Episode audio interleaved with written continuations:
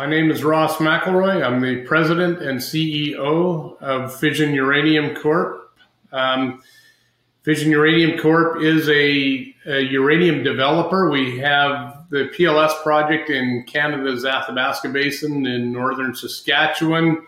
Uh, the, the advanced project has just completed a feasibility study on it, and um, and so we're, we're moving obviously the project towards uh, which which we believe has the potential to be a, a, an eventual producer. So great, Ross. Thank you very much for the introduction. Good to meet you. Um, PLS, Patterson Lake South. Uh, I sometimes think of it as Triple R. Is, is, you know how did, how what's the difference between PLS and Triple R? Was it, did it a, a name rebrand or a name change? No, not at all. Uh, PLS is the project name, um, so it's really the you know the overall land package, which is uh, you know something north of thirty thousand hectares of uh, of, um, of, titled land that we have. Um, the deposit name itself is Triple R, so it's that that's really what the distinction is. Okay, and um, the feasibility study is is addressing um, a small amount of the PLS project. It's addressing the Triple R deposit. Indeed, it really is. It's the Triple R deposit itself, and then of course the ground immediately surrounding it, where the you know the various mine infrastructure will be, including the tailings management facility. So it's a much more localized area within the overall PLS project. Got it. Right. Um, so the feasibility study, uh, I, I, will want to kind of drill down into the details, but perhaps could you just give me an overview of what you see as the kind of the salient highlights of the of that feasibility study, which came out last week, I believe. Yeah, I think what it does is um, it confirms obviously that we have a very substantial, large, high grade deposit, um, unique uh, in that it's near surface. I guess we've known that all the way along. Didn't need a feasibility study to tell us that it's near surface, but it does give us uh, certain advantages over a number of other projects. But the, the, feasibility study itself, I think, is is confirmation of all the steps we've taken along the way since discovery, building up, up the deposit, delineating it. We've actually brought in more resources into the um, feasibility study itself than where we had done the, the previous uh, economic study, the pre-feasibility study back in 2019. So it's it's growing in respect to that. Uh, I think the feasibility is obviously a higher level of, of data and information um, on the overall resource, on the overall mine plan, uh, a better estimate on on costs, and uh, you know, and and and the whole plan going forward. So. Let's let's focus on costs because we all know that we're living through a period of high inflation. Uh, when you look at the Q4 numbers from the major um, operators, they're seeing capex up twenty percent, operating costs up twenty percent. This is on top of what they were expecting. Um, how did you? How did you? Uh, uh the, the, feasibility study was done by Tetra Tech. Um, how did they price this? Because concrete, steel, fuel there's so much fluctuation in prices it must have been a difficult thing to get a, a, proper baseline on. Well not only fluctuation but exactly what you highlighted inflationary uh, environment that we've been in the last couple of years. I mean a number of those costs of those items um, are up substantially uh, you know in some cases uh, you know 100% um, you know uh, and i think that um, where that's reflected, uh, a lot of the inflationary numbers are even are in our OPEX, of which we'll we'll discuss later. The cash operating costs, um, which have, have gone up, and I think there you, you can obviously see inflation at work in those numbers. Um, on the capex side, we were uh, you know very um, pleased with the results. Between you know over the last three years, we were actually um, slightly, I mean, marginally less than what we had um, uh, is figured in the in the pre-feasibility study.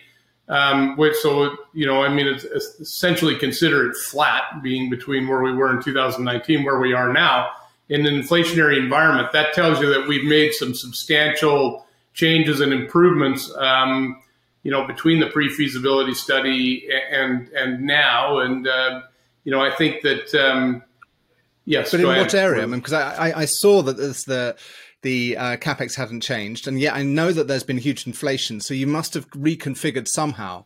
Yeah, well, there's a few things I think that that stand out. Um, one of the things, uh, Highway 955 that, that runs up from the north and and uh, just to the side of, or sorry, runs up from the south and to the, the side of our deposit area. That basically connects um, our project area with the major uh, centers, you know, population centers to the south. Um, in the pre-feasibility study, we were going to reroute the highway around the. Uh, uh, once you got up near the tailings management facility, we were going to loop the highway around um, back around the project area, and uh, so it, did uh, require you know a few kilometers of rerouting a highway.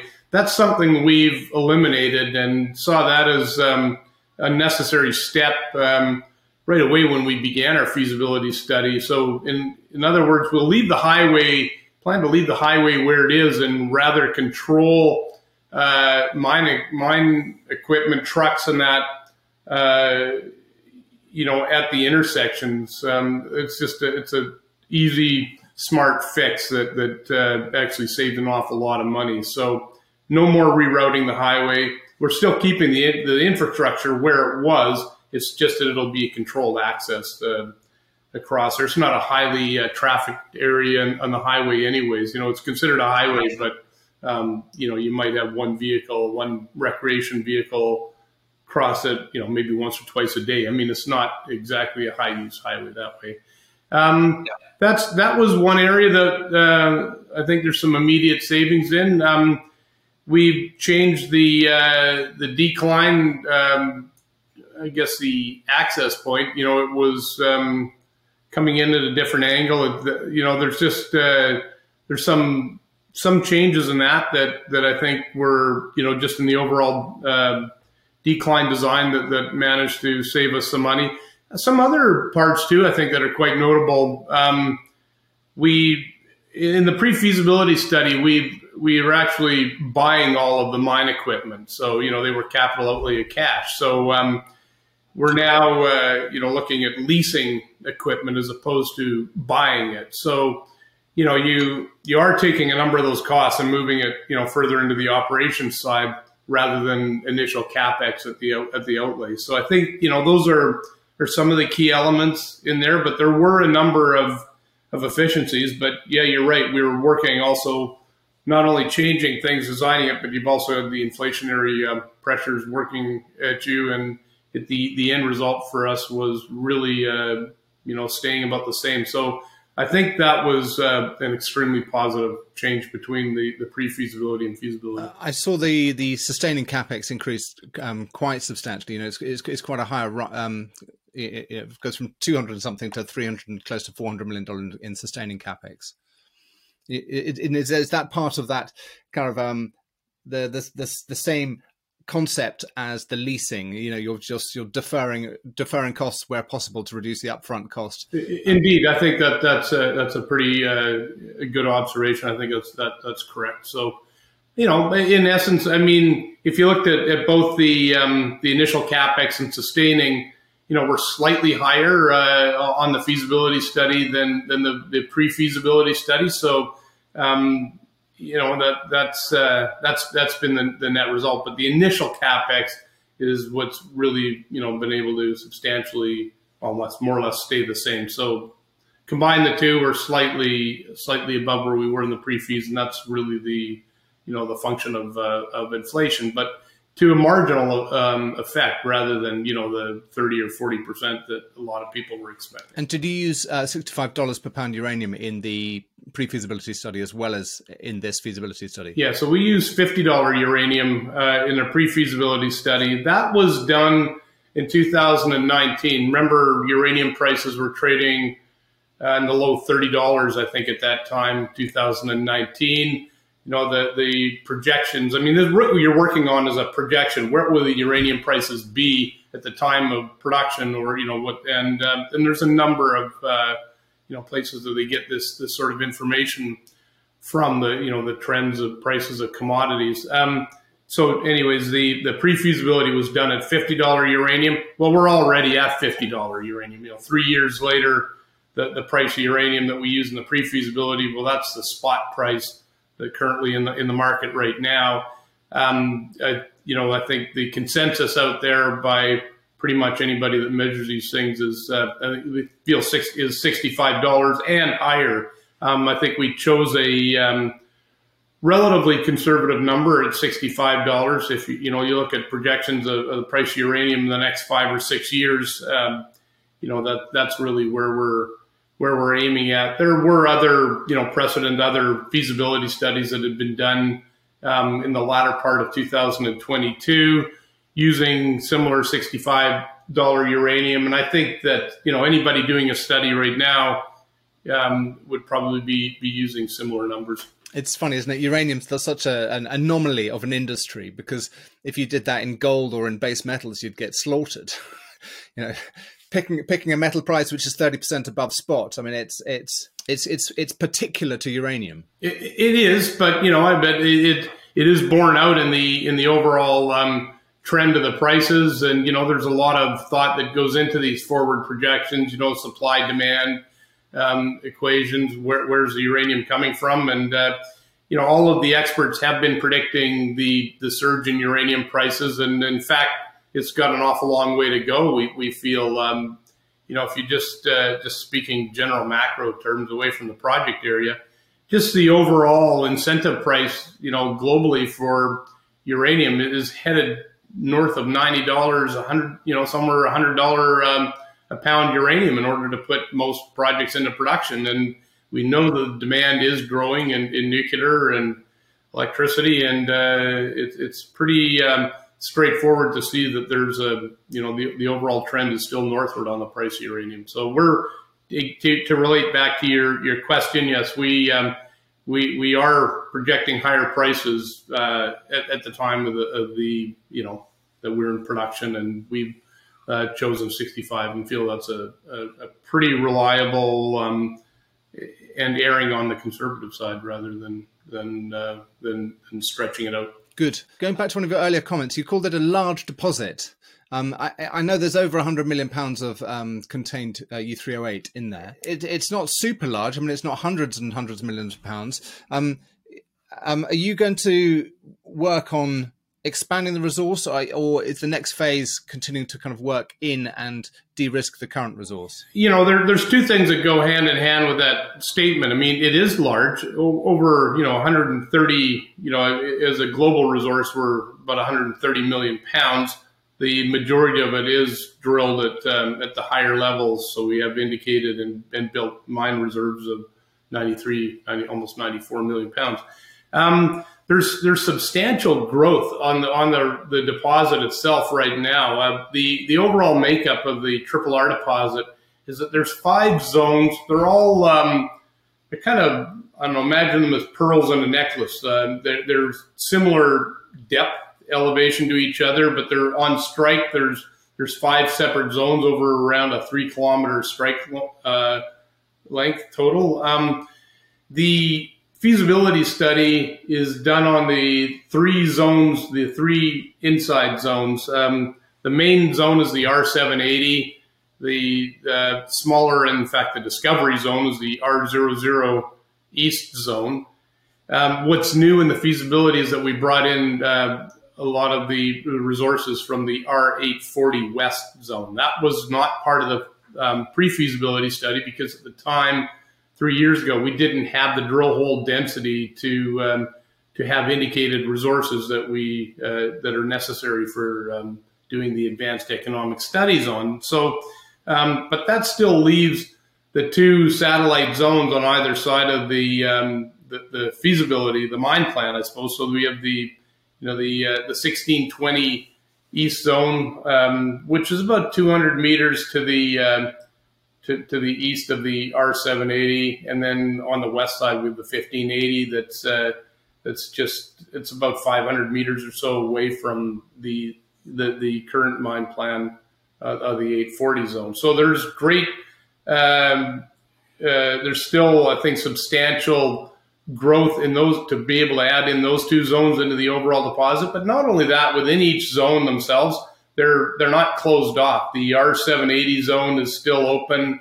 Uh, it's open at plunge. It's open at depth. Um, we know we see mineralization several hundred meters below the the drilling. Not a lot of drill holes down there, so really no resources to to build off of at this point. But you know, mineralization is there. So I think future drilling and probably from underground workings would would uh, expand um, our known mineralized area, but also uh, along down along plunge to the east, maybe you know that comes in beneath the 1620 zone.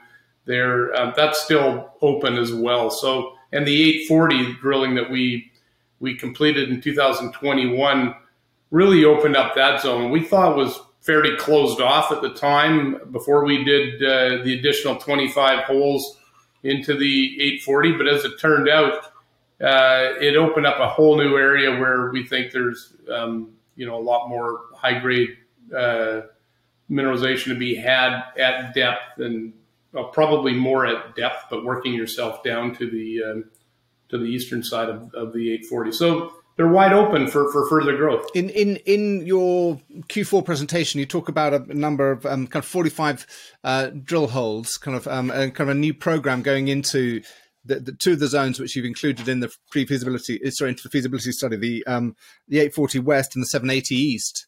Um, are, are those holes in the feasibility or study, or are those kind of are those to come to grow the resource? Uh, as in, will there be a resource update on the on when you have the results of those holes? The majority of, and the results are all in now. Um, the majority of those 45 holes, in other words, 44 of those 45 were used in the um, in the feasibility study. We had uh, uh, disclosed a, a, new resource estimate back in September of 2022 that included all of these holes, and so it was that new updated resource that was used in the feasibility study uh, I'll note the one hole that wasn't used in because we didn't have the assays for, but really we're not didn't want to wait any longer. Um, they were it was one of the metallurgical holes. Um, you know, the the purpose of drilling that hole in the first place was for metallurgical um, uh, uh, material rather than just straight assays. Um, uh, but that was uh, you know still one of the best holes in the property that that hadn't yet uh, on the R840 West Zone. It was the fourth hole of the metallurgical um, series on the 840 that, you know, and it produced, I'm trying to remember off the top of my head, but something in the order of, um, you know, 50 meters of uh, some, you know, almost 19% type material. It was, you know, pretty substantial, maybe not quite that high, but it was, um, it was really, uh, you know, uh, it had a GT, I think, of around 600 or almost 700. Um, so, I mean, it was, it was a pretty phenomenal hole, but that wasn't used in the in the resource estimate. One single hole isn't going to make an, an, an awful lot of difference for a, a resource and in the mine plan. So it was excluded because we just didn't have the assays and wanted to get marching on the um, on the feasibility completion of feasibility. Um, now, as I understand it, um, these are structural kind of subvertical um, features with plungers down um, along the, um, the, the, the plane. Um, th- that resource that you published in early September uh, it was mostly indicated with a small amount of inferred. Uh, normally, when I see a feasibility study being published, there's measured and indicated, and there's actually there there are quite chunky zones which have got a lot of infill, which you can categorize into the measured category. Um, I, I, I, saw the jump that goes from uh, indicated inferred to three million tons of it was it was I think um, 2.7 million tons of indicated and 0.64 million tons of inferred. And then it goes to 3 million tons of probable reserves. Um, talk me through that because it doesn't quite kind of I, I, can't follow those steps. Well, the I mean the the, the goal of the drilling um, that we did the 45 holes was really to do straight conversion from inferred to indicated, and that is just a function of drill hole density. You know, in, in our case, in other words, we're looking to in these types of deposits, you have to have uh, fairly close space drilling because a lot changes on these high grade deposits in a very short uh, distance, um, particularly on strike because they have a long depth um, uh, component to them, but you know very very short strike. Um, so we, you almost have to drill it at about 15 meter centers, 15 to you know 15 to 20 meter centers in order to have indicated. Um, very difficult to do uh, drilling that's even tighter than that, certainly from from surface, um, because you know you're you're looking at holes that'll wander over you know the course of a you know a, a whole trajectory of a couple hundred meters, and you know to, to pinpoint targeting within you know five to ten meters, very very you can do it, but it's it's it's difficult.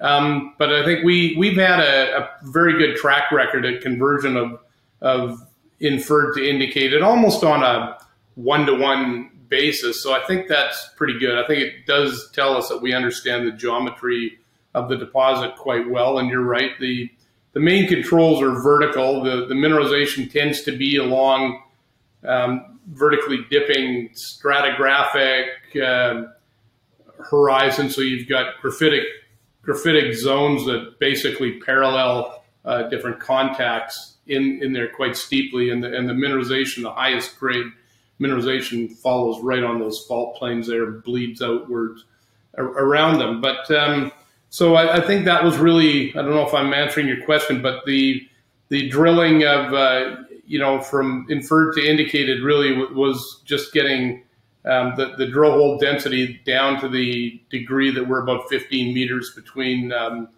between intersections, and that's at that point um, statistics tell us that we're uh, you know in, in, the indicated and stuff that we can use economic studies on. So that was really how that changed within the range of your semi-variogram. Of course.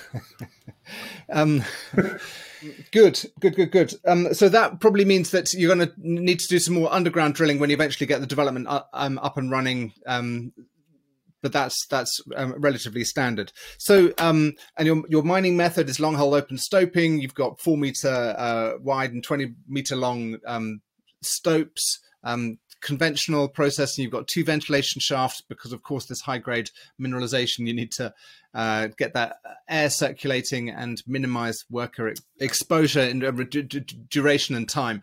Um, uh, and proximity. Do you? Is there going to be any remote um, working? Uh, you know, or is it? No, no, we don't. We don't uh, foresee that here. This is all fairly just con- conventional underground mining. Um, you know, and I think uh, a few things attest to that. We're in, um, you know, if you look at uh, some of the mines operating in the Athabasca, and I'll just, you know, use, say, McArthur River and Cigar, which are the two present uh, operating mines. So there's a certain degree and quite a bit of, of uh, remote mining, I guess robotics people refer to it as, but it's basically remote mining without people exposed down there. But the rock conditions are quite different there as well. They're deeper it, and both of those deposits are higher grade for one thing, and so you're always surrounded by much higher grade resource, but also uh, rock conditions that are um, essentially they're not they're not great on those uh, operations. That's just just the nature of the you know sandstone um, and high alteration uh, uh scenario. With ours, we're a basement host, hundred percent basement hosted deposit. So um, we just by its very nature, the basement crystalline basement rock is is uh, not as permeable as it is in the sandstone, um, and so you end up with a lot stronger rock conditions, better rock conditions. Um, so from a safety perspective, you know our rocks will hold up. Um, we are able to uh, to mine in conventional conventional means, so we don't have to do remote mining.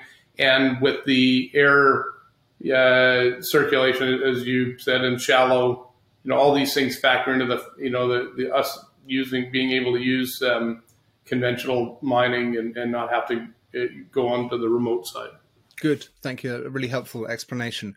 Um, can we just look at the timing of what the next steps are, what you're planning uh, the next six, 12 months, possibly longer? Sure. Well, now that the economic studies um, done, uh, you know, our next big step is on, on the overall regulatory side, and that would be um, our next phase is to enter environmental impact assessment, um, which we get into in a meaningful way projected uh, to begin that process um, I mean, we're already sort of doing it now, but you really don't get into it in a, in a, in a big formal way until about Q3 of, um, of 2023. So we entered into the, the precursor phase of that, which is called the environmental assessment phase, um, back in the uh, in the fall of 2000 or sorry, December 2021, and that um, that was where we filed our project uh, description to the provincial and federal regulators. Um, within that, we you know they, it's basically saying that this project you know we it's advanced and we continue we intend to continue to take it to um, you know along along the pathway to production.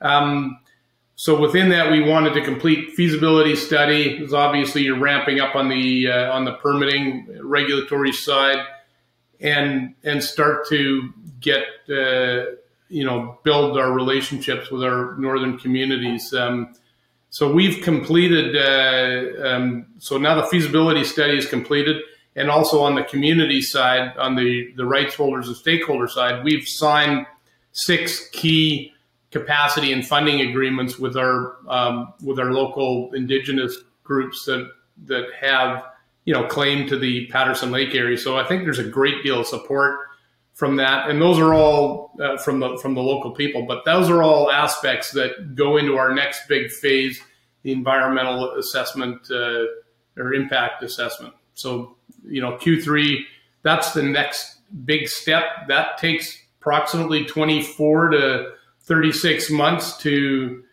successfully move through that, um, assuming that you know you, you not too many headache uh, hiccups along the way through that process. Um, and coming out of the EIS or the environmental impact assessment um, phase, you will receive licenses to build and, and, operate. So our timelines, just looking at a big picture, uh, we get into the EIS later in 2023, come out of it by 2025, 26.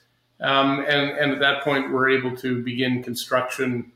Uh, and uh, as we noted in the um, in the I think in the in the news release, it's about a three year period from construction until we're a producing asset.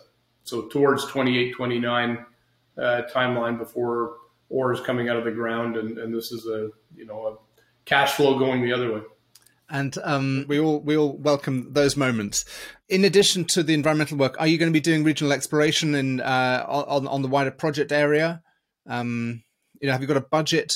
Uh, first of all, what's your cash position, and and how much of that are you going to be allocating to uh, regional exploration or ongoing technical work? Sure. So our cash position, um, we were a little uh, about 40, 41 million dollars at the end of um, 2022, so December 31st. Um, so a healthy cash position, and that's with a feasibility study done. So that's you know we're we do have a, a, a pretty reasonable um, treasury at this point. All of that money right now is being allocated towards um, advanced engineering, um, you know, and, and, procurement studies that we and work that we need to do uh, over the next two to three years. Um, I do uh, probably want to begin exploration um, work again. I think that that's very soon in the cards. No, I don't have the budget for that at the moment. Um, but we, I think 2023 will be a year where you know fission does start picking up on on exploration, and and some of that can be just continued drilling on the on the zones. Um, but I also think that we've got a great deal of potential on strike on the Patterson Lake corridor, and not only that, but on parallel targets to the to the south. So, you know, it's been a number of years since we were really doing any meaningful exploration work. The last bit that we did re- highlighted a few areas um, to the south of the deposit that I'm quite confident, uh, you know, that this would be area that we could put more attention to and perhaps make, you know, new new discoveries.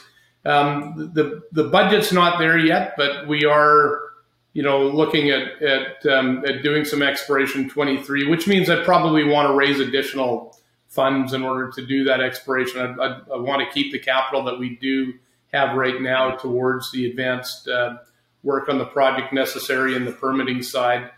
Um, so any exploration money will be addition to what we have right now. Um, the Lassonde curve is a, is a powerful um, kind of feature in in in the resources sector. You know, lots of people take a lot of credence on it. Um, and they would say many people might say, "Well, you've done the feasibility study. Now I've just got to wait until they do their they've got their final their, their construction permit, and then I'll kind of I can buy in then, which is you know four or five years away. Um, um, what's what's the uh, what's the impetus for investors to want to get in now? Well, I think we part of what we were just talking about exploration number one. Um, I, I, think we have you know tremendous opportunity to, to uh, expand on our PLS project. Um, you know the if you look at just how deposits occur in, in this type of setting, uh, you know you can use the the much more mature uh, eastern side of the, the basin where you see just a number of, of deposits that occur in a in an area. Once you're in a prospective area, you end up with multiple deposits on trends. We're starting to see that same pattern out in the western side of the basin. Um, you know, within a couple of kilometers, you start seeing, you know, bang, bang, bang, bang along along prospective trends. We have so much prospective ground on our property, and and already some, you know, hints that there's there's mineralization, you know, yet to be found. There's certainly large scale hydrothermal alteration, which is your first key towards finding things. So I think the impetus there is that we there's still a great deal of potential success with exploration. Um, there's a the overall uranium market, which just continues to get better and better and better. And as the commodity price increases, you know, these people development projects such as ours will um, continue to garner headlights, uh, uh, sort of headlines, and um, and uh, you know, I think fall in, in, in, favor of investors. There's M and A activity um, that, that's starting to occur in this in this. Uh, business, I think, to a great deal. We saw a lot of activity even in the Athabasca Basin in, um, you know, 2022. Uh, in a good uranium market, I think you can expect to see more of that kind of activity out there. So, you know, those are three powerful, uh, uh, different reasons for wanting to, you know, own a own a company such as Fission. And I think it's one of the very few uh, projects that you know that's in this development phase that that can be um, you know a, a, major contributor to production uranium in the you know in, in, in the near future. So um, I think that uh, anybody that's looking at you know getting involved in the uranium sector, you know, I think you want to take a look at development projects. You want to take a look at you know the exploration projects as well and and operating mines. But I think there's uh, you know there, there's room in there for all all such companies. Uh, I see you've got uh, about 50, 53, 50, uh, 50 um, or so percent uh, institutions. Is that a who's who of everybody who's already interested in uranium, or uh, you know? Is, is, there more of an audience to speak to? Are you having any success with generalists or people who are new to the uranium story? Yeah, I think I think so. You know, I, one of the evolutions we've seen in the in the company just over the last say two to three years has been um, a much more uh, solid and broad institutional shareholdings. You know, if I showed you our registry back in 2020, I think we were roughly 90% retail, um, 10% institutional. Um, it's it's much more balanced now, which I think is healthier. Um, I think we're starting to see more and more uh, institutional type ownership and, and, interest in in the company. Um, so you know, I think that, uh, but we are seeing, you know, that that tends to be more of the sticky money, we'll say, in in, in investors having institutionals in a development um, size company like this. I think is, key, but. One of the aspects that we're looking at doing, um, we haven't mentioned here, and I've, I have not really been too vocal about it yet, but we are looking at uh, likely doing a U.S. listing um, this year in, in, the company. And you know what that would would do is, is, certainly broaden our investor horizon out there. Tapping, you know, we're already listed on the OTC, but having a U.S. listing, I think, um, gives you just better access to to a lot more capital, and I think that would certainly attract more more people. But you know, I would say we're getting the whole plethora of, of investors, um, interest by different institutions, the generalists. Um, obviously, retail people seem to be migrating towards the, the, the, uranium sector, but I think anybody that follows it closely um, is really uh, quite appreciative of the of the nuclear renaissance going on right now, and um, and looking for brand names in, in, that sector to to own. And I think Fission is is definitely one of those brand names. Uh, even my kids and my my family, my wife, uh, uh, have up to here with uranium, as I preach to them. Um, but um, um, when you put out a feasibility study, you must of course look towards financing and building. Um, the, the, the capex is 1.1 billion. Um, have you your market cap's uh, 354? five US or thereabouts. Um, what are your thoughts? You know, do you th- that there's I mean, quite often when there's a company which is trading at a significant discount, guess, um, the market capitalization at a, um, a fraction of its NPV, there's a there's a conversation around selling part or all of the asset. Um, and then there are also conversations around debt, equity, and metal. You know, streaming and royalties, and you know, what, what what's the conversation like inside the uh, um, in inside the boardroom? Well, well, first of all, I think it's useful to keep to the same currency. So we're talking uh, on um, capex, where you know when we we're talking about the one point, call it 1.15, 1.2 billion initial capex. That's Canadian dollars. So our market cap, uh, you know, that's fine. Our market cap is is around 600, a little north of 600 million dollars um, there right now, which is still half of the uh, half of the capex, but it's not a, a, third or a quarter of the of the capex um, required. I think uh, you know, they, obviously, uh, this, these are going to be important years for us, 2023 and 24 um, towards you know having an eye on how does project financing happen, and that can uh, take a number of, of different ways. Um, I think there will be some of it will be debt debt uh, financing. Some you know a portion probably be equity. I think we'll start looking at. Um, possibly forward, you know, there might be some forward selling, uh, you know, getting contracts in place with, with utilities is certainly one of the potential avenues to, um, to growth. And this is something, you know, I think uh, we're starting to see more and more interest for utilities, not only, uh, you know, globally, I suppose, but um, specifically in North America, um, looking to have access to to uh, resources and, companies that they believe can can deliver. And I think now that we're done the feasibility study, I think that you know we can start looking towards some of those arrangements. Um, a little bit more meaningful. I think we were a little too far out even last year, time wise, and also from where we were in the project with a pre feasibility study to get too serious with uh, with those sort of conversations. But I think as we move forward in 23, 24, I, I think that there will be, um, you know, starting to have meaningful discussions with utilities, um, and, and, that will provide, you know, some definitely the, the power for us to be able to to finance the project, knowing that you actually have a buyer and how much they'll be paying for uranium. That's certainly one avenue. Um, I see it as sort of a, a, a basket of, of, of, ability to sell your uranium, some of it on spot, some of it on um, shorter term contracts, some of it on larger term. But, you know, I think these are something I don't have an answer to right at the moment, but it is something that we're really going to be focusing on this calendar year and 24. So, uh, look to me to, uh, to be, you know, putting my, you know, my work in rolling the sleeves up on, on how we're getting through pro- project financing this uh, coming up. Thank you. Yeah, no, I absolutely, uh, I wasn't expecting kind of a finished article. It was, it was, it was simply just to uh, understand what the conversation was, and uh, you've outlined that that very neatly. Um, Ross, thank you so much for your time. Um, I've it's been a it's been a a, a really interesting uh, update on the feasibility study and the company.